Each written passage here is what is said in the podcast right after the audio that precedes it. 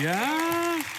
Man, it is great to see you. We are in week two of a brand new series uh, about these one another's. And as you saw in the video, uh, this is powerful when we realize you start beginning to read the, the New Testament, you realize real quick after you get through the Gospels and in the book of Acts and beyond, you see that Christians were never meant to go it alone never meant to be on their own, always meant to be a part of community, always meant to be a part of the church. And so when you hear that, then you have to process okay, well, if that's the case, then how are they supposed to behave towards, well, one another in those environments and in those relationships in that context.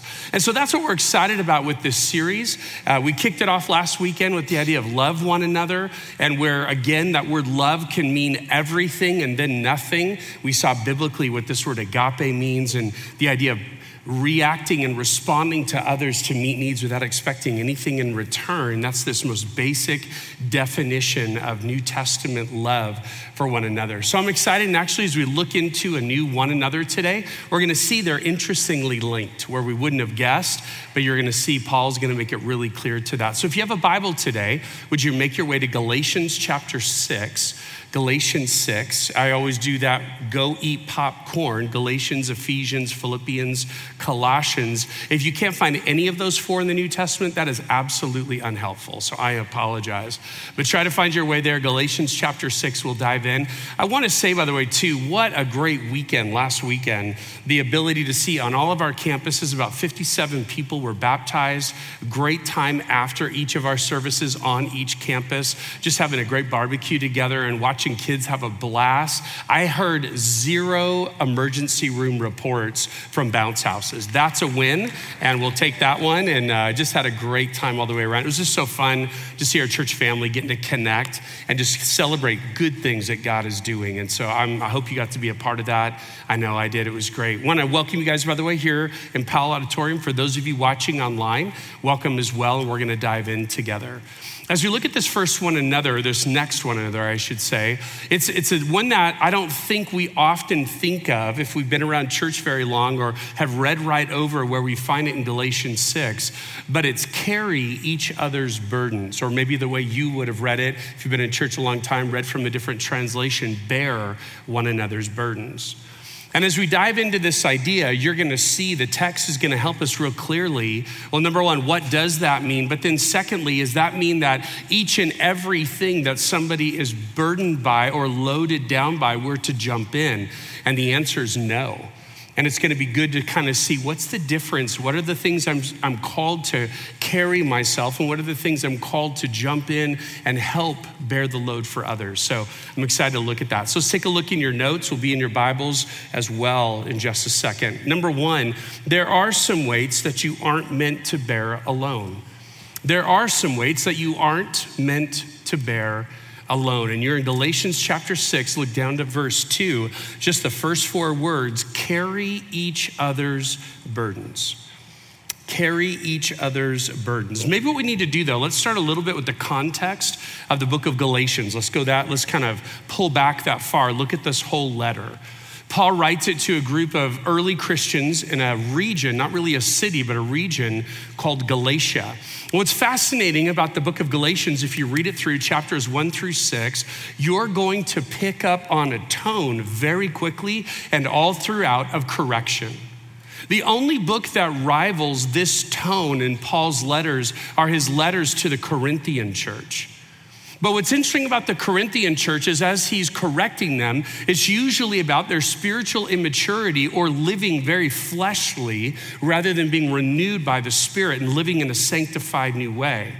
That's not the issue at hand in the book of Galatians. Incredibly corrective, but it's corrective for a different reason. And it's almost the polar opposite. If the Corinthians were still involved in all kinds of sinful, fleshly things and didn't know why there was a problem with that, the Galatians were to the other extreme and they were what we call legalists. And what they were trying to do was to prove their value and worth to God by keeping rules, keeping laws, namely the Jewish law that had been given thousands of years before.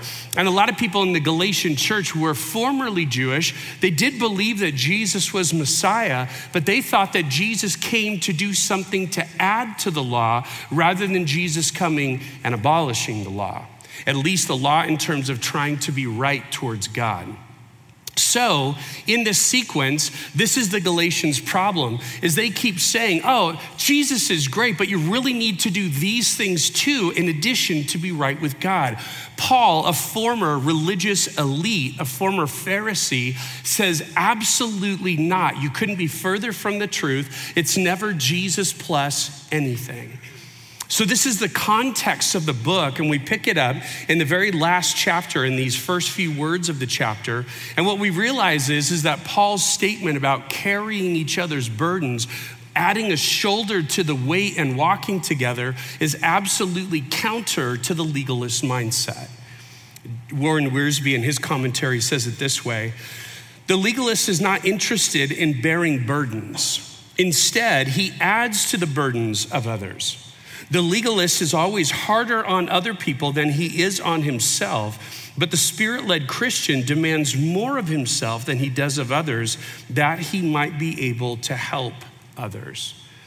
So, this concept is going to be right in the face of those that are providing the greatest challenges and problems in the Galatia church. Why would I jump in to help other people when I just want to actually give them more rules that demonstrate how far away they are from God? So, Warren Wiersbe's reminding us this is so counter to that audience and what they're struggling with.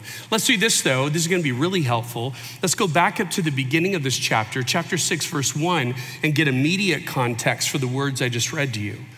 Galatians 6 1 Brothers and sisters, if someone is caught in a sin, you who live by the Spirit should restore that person gently. But watch yourselves, or you also may be tempted. Interesting. So we're beginning this new chapter, and, and, there is a real clear thought break from the end of chapter five. And Paul is saying, hey, among you, and, and real clear language, right? The one another's are about how people in the church, how f- people who have come to faith are followers of Jesus, they call, rightly so, each other brother and sister under a heavenly father.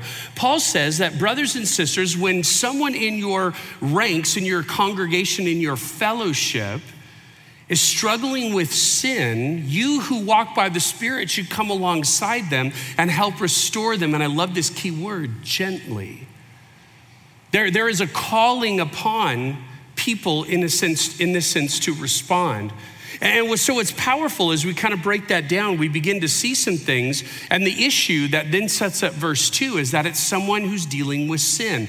Now, the commentaries I went through and getting ready for our time together this weekend, it was fascinating to see them fall on two camps where a half of them or so would basically say, hey, the context of Galatians 6 is the person who is struggling with sin. And so that's what burden bearing is. That's what carrying the burdens of others relates to, is someone dealing with sin issues and people connected to them in their fellowship come alongside of them. Other commentary writers that I listen to seem to kind of put chapter 6, verse 2 in its own little space and say, no, no, burden bearing is any kind of thing that causes a person, of course, it could be sin, but causes a person to be weighed down. And under that load, they need other people to lend a shoulder and help them bear it, help them carry what they're wearing. And as I was processing those two types of ideas, I honestly think it's both and. I think we cannot skip over the fact that the verse just before it said, hey, if someone is caught in sin, caught in sin, like not like necessarily, oh, I caught you, but like a net. That's the language. So caught up, tripped up in a sin. But I also think that when you think New Testament church, you see this idea of even things that are not necessarily sin issues, but simply completely overwhelming that God calls our brothers and sisters to come alongside of us and lend a shoulder to help bear. So I'm going to go with the idea, I think that's really a both and issue. So it begins with carry. Carry means exactly what you think it means. It's no different from Greek to English. And that idea of kind of putting strength up underneath something. But I want you to note the verb tense, like we said last week, it's a second person plural imperative verb, which is like Todd, again, not a grammarian, help me out. It is that whole thing we said about our folks from the South, it is a y'all. So, second person plural, it doesn't say to an individual in the church at Galatia. It says to the church, to brothers and sisters, plural, you are called to carry, to bear the burdens of each other, of one another. And it's an imperative, it's not a suggestion, it's not a description of things, it's a call to action. I want you to note something that's really powerful in this, by the way, is that when we see again these one another's, they're always the same way. It's a directive, a command about what we're to do towards each other, how we are to demonstrate biblical community towards one another. And the carry, by the way, doesn't mean that you come in and, and take something from someone and take it away from them. It means that you add a shoulder and help them, in a sense, make it more bearable of what they're bearing. So it doesn't release the person and say, oh, we got it. It's like, hey, I'm going to come alongside and I'll be helpful to you in the way that um, God has called me to.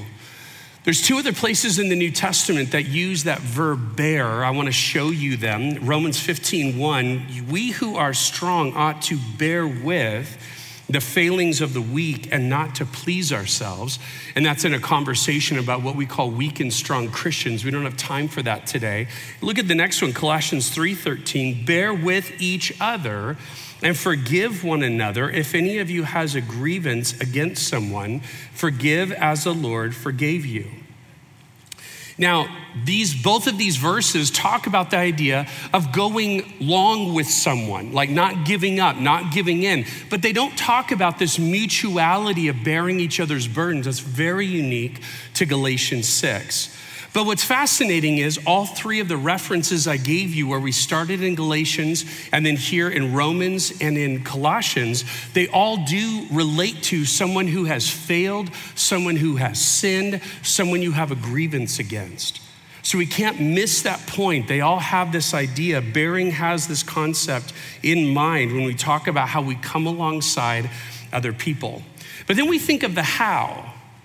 So, someone in my connections, in my oikos, someone in my growth group is struggling with the sin issue. How am I to just, you know, run onto the scene, grab seven friends, and say, stop it? Or is there a more thoughtful biblical way? And the good news is, I'm glad you asked. Jesus actually gives us an incredibly powerful way. Matthew chapter 18 says this, verse 15 If your brother or sister sins, go and point out their fault, watch this, just between the two of you. Mano y mano. I was trying to think of the female version of mano y mano. It didn't come to my mind, so that was the dramatic pause. Okay, that's all it is. If they listen to you, watch this, you have won them over. Not so much won them over to you, but won them back to righteousness, walking in a way pleasing to God. But if they will not listen, verse 16, take one or two others along, and watch this, so that every matter may be established by the testimony of two or three witnesses. If that doesn't work, that first connection, that first um, confrontation, then bring a couple other people, not 80 Bring two or three with you so that there is now this witnessing of what's been happening. Verse 17 if they still refuse to listen, tell it to the church. And if they refuse to listen even to the church, treat them as you would a pagan or a tax collector. Now, there's tons about Matthew 15. We could spend, and we will at one point, spend a ton of time over about this loving confrontation that we are meant to be having as brothers and sisters in Christ, I believe ongoingly. It's not saved up for the biggies, it should be happening consistently. And if you're hanging out with people like me, it's probably daily. That I need to lovingly call someone out on something that they're walking in a way outside of God's design for their lives but with the goal of seeing them be restored, not to finger wag.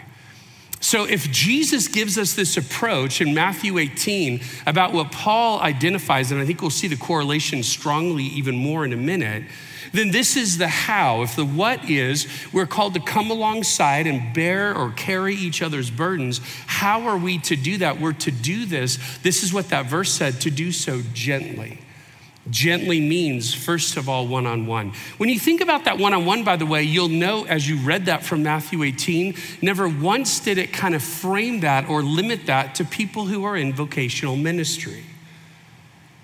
If a brother or sister is, is dealing with a sin issue, you should call your pastor and, and snitch on them so that your pastor will go talk to them. Not what Jesus said. You who are where you who might be a very front row witness to what's happened, you go. And that's powerful. There's an onus on each and every one of us, whether you're in a ministry leadership role or not, to go towards someone with the goal of seeing them restored and living the way that God would have them live. If that doesn't work, though, if they still choose to bear the weight of this sin alone, then you bring a couple of people with you again with the goal of saying, Hey, we love you so much. Every time I've ever confronted someone about challenges in their life that were living outside of God's design, I have always said, just because it's true, it would be much easier for me to keep my mouth shut. I would love to ignore what's happening, but I can't. Biblically, I have to say something. And so this group of two or three now comes to this person again, pleading, Would you repent of what you're doing and follow once again your heavenly Father? If that doesn't work, it says to tell it to the church and not in some big gossipy way, but for the goal that that church local family would be able to go to that person and say, Bro, go to that sister, say, Girl, come on.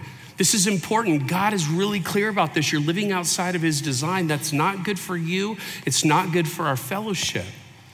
So, this is the way, this is the way we do it. And I thought we could kind of demonstrate this a little bit related to burden bearing, related to those who are dealing with sin issues this way.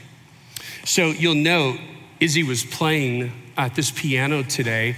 And if, if it was to be something that there's a burden that needs to be dealt with, and it's a one person sized burden, like in Matthew 18, going to that person, Todd can do this much. Okay, I know, you're pretty impressed. Like, dude's got muscles, right? I can do this much. I can carry that stool over. I'm not overly winded, and I can do that much. That's a burden that I can step towards, and that's a one person size burden. But if you were to say, you know, Todd, here is the rest of this instrument, not just its stool, and, and, you, and the, the burden required is to lift it up. Now, you notice from the camera angle, there's a keyboard in here, but the whole thing has not been gutted out. It is full of strings. This is no, you know, like shell alone. And I'm just gonna tell you now, not even gonna try on my own. There's no way I can lift this thing off the ground. So I need a friend. I need someone to help me. I asked my friend Michael from our productions team. Michael, come on out. Would you guys welcome Michael out? So, Michael and I, we're gonna do this. All we're gonna do is merely lift it up off the ground. Again, feats of strength. But I want you to see, I can't do this by myself. I need to be in a humble position to ask for help. Michael, would you help me lift this? Let's uh, do that workplace lifting, bend with the knees, you know, that whole thing. All right, here we go. One, two, three. All right. We did it. I'm feeling pretty good about that. Michael, good job. Now, if the task before us was even greater, with someone in, back to our Matthew 18 and, and uh, Galatians 6, greater in the sense of that there's still not repentance or there's still a burden that is still not happening. And it was beyond even lifting this thing up, but literally lifting it up and moving it over here. Michael, do we need help? Absolutely. Lifting it up was one thing, moving it is another. So I need two of you. I'm not joking. I need two of you to come down. If you're watching online, I'd love to have your help. It's just going to be hard. But uh, come on down. I seriously need to. Come on, come on. I need two people. There's two. All right. Come on. You guys, you can come up through that gap in the stanchion. Thank you, fellas. Appreciate your help. By the way, just for the record, did I talk to either of you before service and say, come on up? Are you plants? In this whole thing? No. No, no, okay. All right, so get a corner, get a corner. I'm gonna switch with you. Mm-hmm. All right, there is a hold on that side. Now, let me explain. We're gonna literally just pick it up and put it right in front of the seat. That's it. It's about eight feet on the count of three. One, two, three. Okay. And down. Would you give these fellas a hand? Thank you, guys. Appreciate it. Thank you, Michael. Now, that was doable. Like I, on the second pull, I'm like, okay, I'm glad I'm only having to lift it up briefly and get to put it back down, but there's no way Michael and I are going to move that. And this is what this really ushers in as you see it visually, you're realizing and I said it earlier today, there are some things that we are called, we actually will see it later. We have a responsibility to move ourselves. There's other things we need help with. And sometimes that can just be one other person and we can handle that together. But then there's sometimes, look at this in your notes. Here's the question Who do you have to call upon when you face the group sized burdens in your life? Who do you have to call upon when you face the group sized burdens in your life? The reality is, is that that piano needed more than two, at least more than Michael and I. And when we had the four of us who picked it up, moved it, did what we needed to do. Here's the point what Galatians is saying, what Jesus is saying, is the reality that in, the call to be family in the family of God means that it's not just simply coast, show up, punch your ticket, I was there, whether at a weekend worship service or even in a growth group. I participated, I was there that day. It is getting involved in each other's lives in ways that, like I said earlier, it'd be easier to ignore this, but I cannot. And I want to step towards you and I want to be helpful to you. I love the way that John Stott stated the simplicity of it all. He said, Notice the assumption which lies behind this command, that of carry each other's burdens, namely that we all have burdens and that God does not mean us to carry them alone. So as you're listening today, and you're processing, when I'm talking about burden bearing, carrying each other's burdens, your mind did not go to other people in your life. Your mind went to you. And you're processing some of the issues that you're working through that could be related to sin stuff that's got its hold on you. It could be related simply to the overwhelming circumstances you find yourself in. And you're saying, I, I can't navigate this through. And so, what John Stott reminds us of is that that's true of all of us. Might not be all of us today, but it's all of us at certain points in our lives. And we have burdens that are greater than we can bear. But this other thing about what he said is so true in that we're called towards each other. We're called to come alongside each other. And this is that one another that then we demonstrate this sense of care. At HCC, historically, this has always happened. I said it last week. Don't expect to be able to engage or live out the one another's at a weekend worship service. There's small opportunities here and there, but the ongoing rhythm of opportunity with brothers and sisters is in a growth group. And it's there that you're doing life together. It's there that you're connecting with one another. It's there that you're learning what the burdens are so that you can step towards one another. And it's in our growth groups that these things happen most and most often. And that's where the richness comes. And you'll recognize a relationship isn't, again, just coming together in a living room eating snacks, talking about what you got for number three.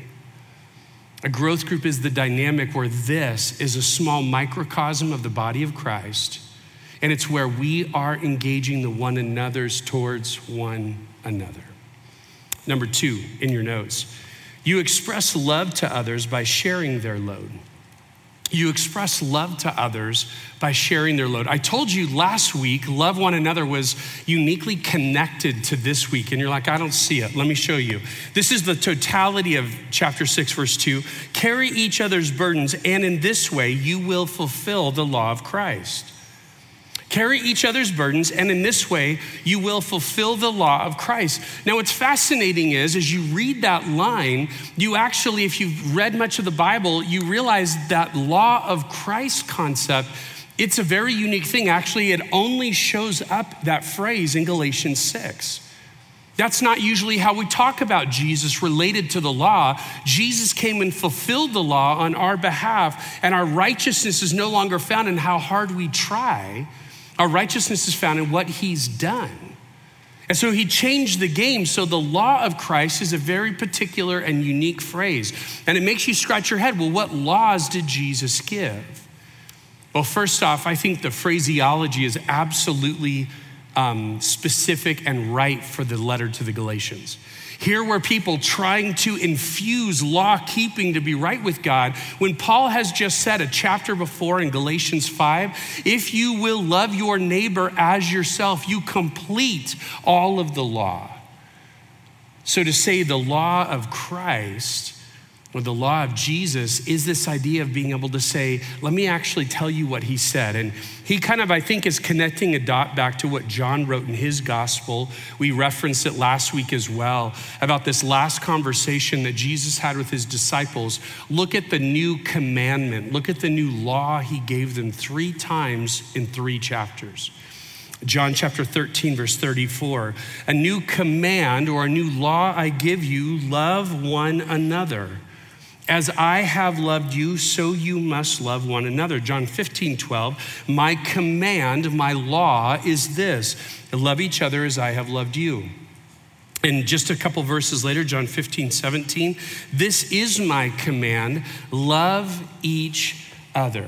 This is how Andy Stanley put it Jesus commanded us to love others.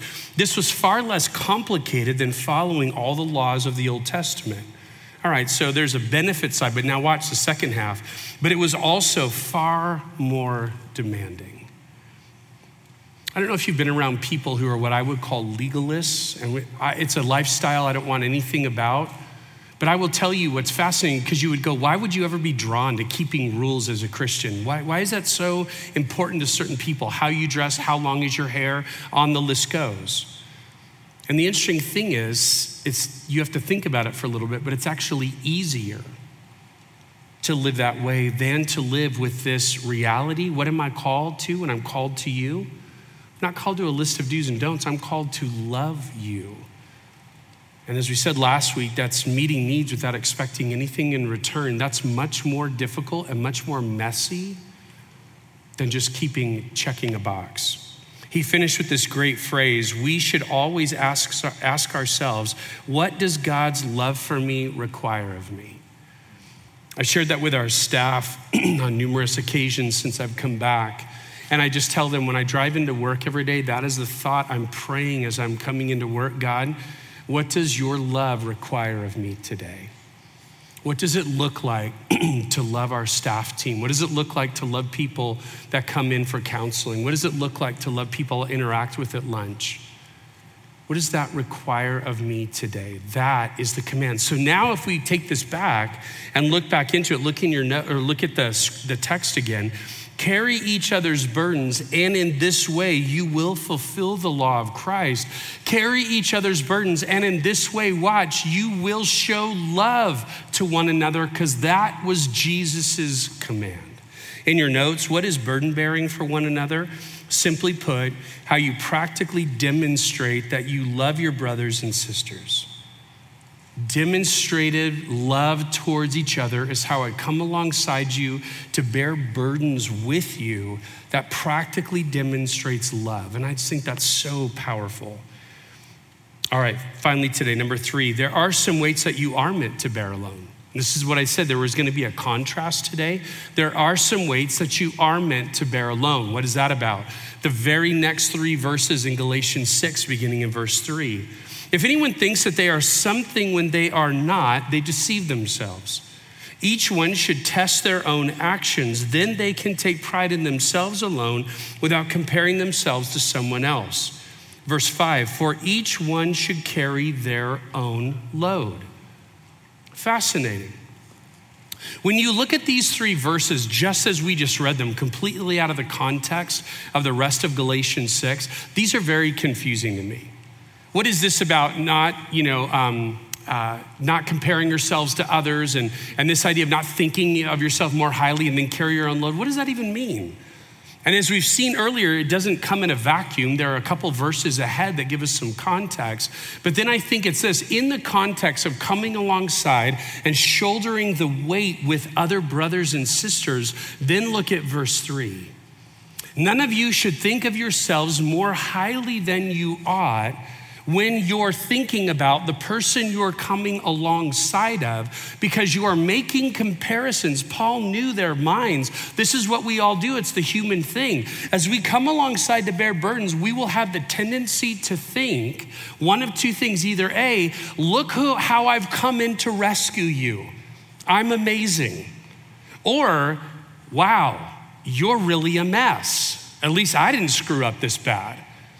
That is a normal human tendency. We will step into those spaces as we should, but we will begin to conjecture that thought process along. Either I'm amazing for doing what God simply called all of us to do, or man, you're a train wreck. I've messed up, but never this bad. That's what verses three, four, and five are talking about. Don't begin to compare yourself to the person who is overwhelmed and burdened. Instead, in those tendencies, we should not look at the frailties of others and think that we're somehow superior or somehow their Messiah. Instead, we should realize when was the time I was in this situation? Or have I ever let anyone into my life when I've been overwhelmed? This passage kind of reminds me of a story that at least is alleged about uh, Muhammad Ali.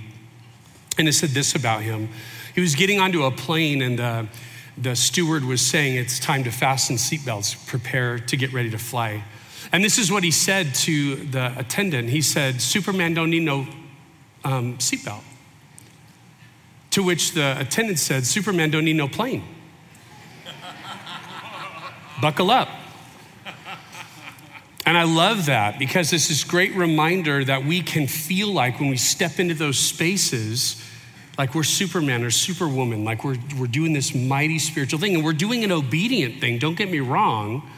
But then it's easy to be very judgy towards the person who's overburdened rather than coming in with compassion. Watch this, just like Jesus did. In every situation where he could have exalted himself and felt so great about every time coming to rescue and to help. But Jesus, like we saw earlier in chapter 6, verse 1, did so gently and recognized what was needed in that moment for who he was working with. You'll note something then that seems contradictory, though. When you get to verse 5, it said, For each one should carry his own load. Now, wait a second. I thought we were just told we're to carry or bear the burdens of each other. Now, at the end, we're supposed to carry our own load. Those seem contradictory to me. Well, we listen to our friend John Stott. He says it this way There is no contradiction here between verse 2, bear one another's burdens, and verse 5, each man will have to bear his own load. For the Greek, the Greek, I'm really on tonight. The Greek word for burden is different. In verse 2, meaning a weight or a heavy load, but the word in verse 5 is a common word for a man's pack. Those are two very different concepts. The weight of a piano versus a common pack that someone would put on their back. so we are to bear one another's burdens, which are too heavy for a man to bear alone. But there is one burden which we cannot share, indeed, do not need to, because it is a pack light enough for every man, for every woman to carry themselves. And that is our responsibility to God on the day of judgment. So it's all in the difference of the weightiness of the load.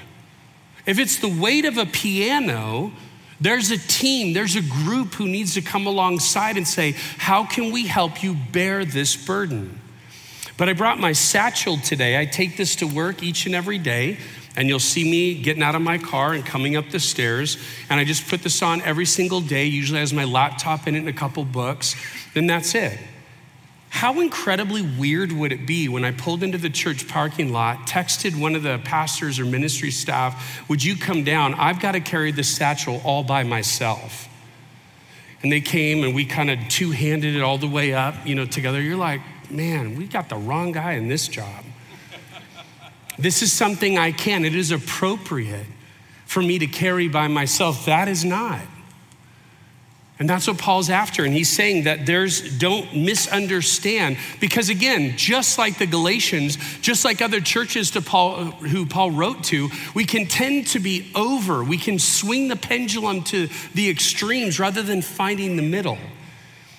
There is a weight, there is a burden for which you need people to help you bear. There are other burdens you are called to bear alone Personal responsibility, this is what he's talking about. Let me give you a few examples that would help you see the difference between what we might call a burden, that larger weight, and a load which you could handle by yourself. Look at some of these scenarios up on the screen.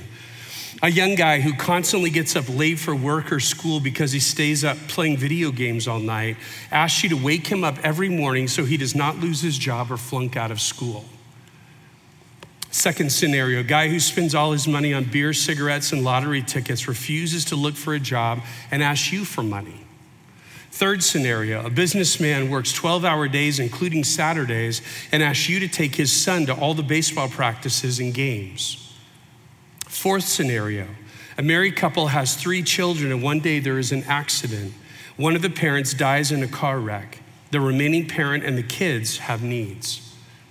Fifth scenario, a husband abandons his wife for another woman, leaving her with four kids. She needs help meeting daily responsibilities. Sixth scenario an older faithful church member gets sick and is having a hard time. She needs help with meals, transportation, and occasional living expenses. Process those for a minute. Three of those, the first three, were all things about personal responsibility. I need to not be up at all hours of the night so I can get up on time and get to work.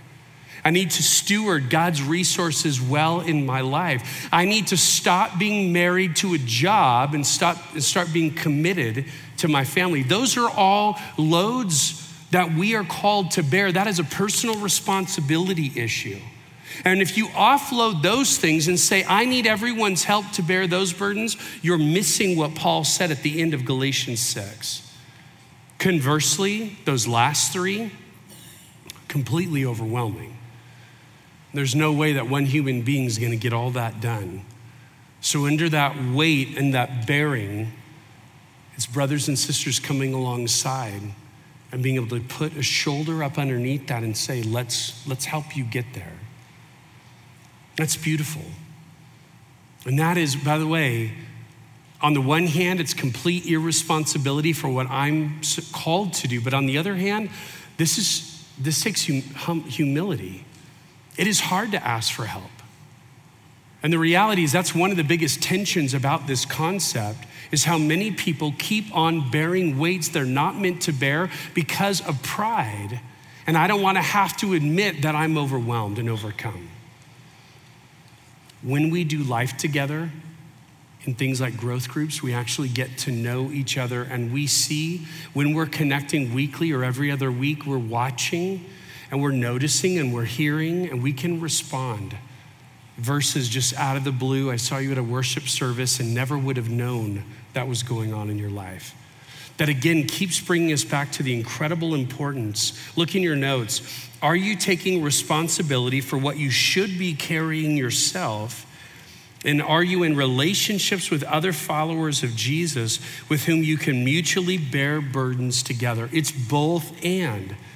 There are some loads I'm called to carry myself. There are other great burdens. I need help. I need your shoulder so we can get to where this needs to get done. And as we've talked about growth groups, I appreciate. I was talking to Pastor Kyle this week, and he appreciated as we're talking about what these groups are and how incredibly important the one another's are to any local church, and how this is the primary focal point of where they take place. But he told me this week, he said, Todd, I love that, but can I tell you, man, if we get a lot of people ready to be in a growth group coming out of Rooted next January, I don't have leaders for them. And so he said, What would help me most going into this week is not so much even talking about how people need to get in growth groups, though they do, but it's talking about how much we need leaders to lead growth groups. Leaders who would say, I have a sense of calling. I feel like my gifts could be used that way. I'm ready to be trained and equipped and not just kind of dropped in the deep end. And I'm ready in order to lead a group to go through something like Rooted myself in January. Just to make it super easy. And by the way, if there's any other thing you want to be critical of, send an email to Kyle Patrick at highdesertchurch.com. We just made it super easy so you couldn't miss it. It's on the screen, it's in your notes. But seriously, if you're going, Todd, I feel like that's something I'd be open to or interested in or even feel called to, contact Kyle, have a conversation so that We'll have the right infrastructure. We'll have leaders prepared and ready to go who can begin to lead groups in this next season of Rooted. And I love that. I love Kyle's heart for that all the way around. I wanted to uh, finish our time together today by telling you this isn't just, hey, yacht to, yacht to, you should, you should. This is actually, it's clear from God's word. These are commands and directives, but I wanted you to hear a cool thing. These things are happening among us. I asked our teaching team this week, I said, hey, give me examples of the ways that people are bearing each other's burdens in our fellowship. And examples like they're moving towards one another when there's a sin issue that that person is either not able to bear or needs to be called out to bear. Then, to the other examples, there are people who are stepping up and meeting needs within their growth groups, financially for the people in their group, meeting needs with meals, meeting needs with simply just rides, helping kids get where they need to go. People who are coming alongside in powerful ways and really living out this one another. And I want to tell you, I was not surprised when I heard that. I know you. And I was, didn't doubt for a moment that there aren't examples of this one another being lived out in a consistent way in our growth groups. And I'm going to tell you, I'm grateful for that. I love the way that many of you are bearing one another's burdens. It is happening. This is a great reminder to it. It's also a great reminder if you are in a growth group and you're going, I don't know if that's happening. At least, not I'm aware of it. And, and as we go through each of these one another's over the next few weeks, would you keep asking that reflective question Are we living these out towards one another? If we're not, we need to have some good conversations and make a course correction so we would. And finally, this I love it. We said it last week that when you consider the way we live out these one another's towards each other in these environments, most often in a growth group, don't for a moment fail to see what Jesus had said last week. And since we saw that bearing or carrying one another's burdens is commensurate with the idea of loving one another, do not forget what Jesus said. That when we treat each other this way, there are people around us in our oikos, people around us in our relational worlds, people around us in our 8 to 15 who don't yet know and follow him but they see the way that brothers and sisters love each other. They see the way that brothers and sisters bear each other's burdens. And they recognize these people. These people, there's something about them and the way they treat each other that is winsome to me. Jesus said it this way By this, everyone will know that you are my disciples. How? If you love one another. Let's pray. Father, we come before you today just so grateful for this passage. The Galatian church had a lot of issues that uh, Paul needed to correct, but this one is powerful, a great uh, command and directive that they were called not just to keep putting weights upon other people and judging them, they were called to move towards them with love and with care and to shoulder up burdens that each other were having. God, how powerful does that concept scream when it comes to the beauty of Christian community? The beauty of how we interact and relate to one another. God, who doesn't want to be a part of something like that? And so I just pray this week, would you help us have eyes to see, ears to hear, where there are burdens with people in our lives that we can come alongside and shoulder up and say, I'm here to help. You may be here today, you may be watching online, and you would say, Todd, but I, I've not taken this first step to even enter into the family of God. I've not taken the step to be included as one of his kids through what Jesus, God's one of a kind son, did for all of us. And the great news is you can enter, you can be birthed into that family anew, like Jesus told Nicodemus in John chapter 3 by beginning with this idea of recognizing your need for a Savior, admitting, admitting that you've sinned against a holy God, and as a result, there's a broken relationship that's due to you, it was due to all of us. It needs mending. But would you be believe? Would you believe that's why Jesus came and lived a sinless life and died a sacrificial death? Why he was raised supernaturally and the third day is he bore, talk about bearing the weight. Jesus bore the weight of all humanity's sin. Would you believe that you are included in that group and what he did, he did for you? And would you see choose? Choose to say, Jesus, I put my confidence and trust in what you've done, not legalistically what I can do to somehow be good enough for you. And I want to live the rest of my life following your example. You can make that decision right here tonight. You don't have to let another day go by. And I just pray, pray you take that step of faith, enter into the family of God. Father, we love you this week. Give us great opportunities to bear burdens around us. We pray in Jesus' great name. Amen.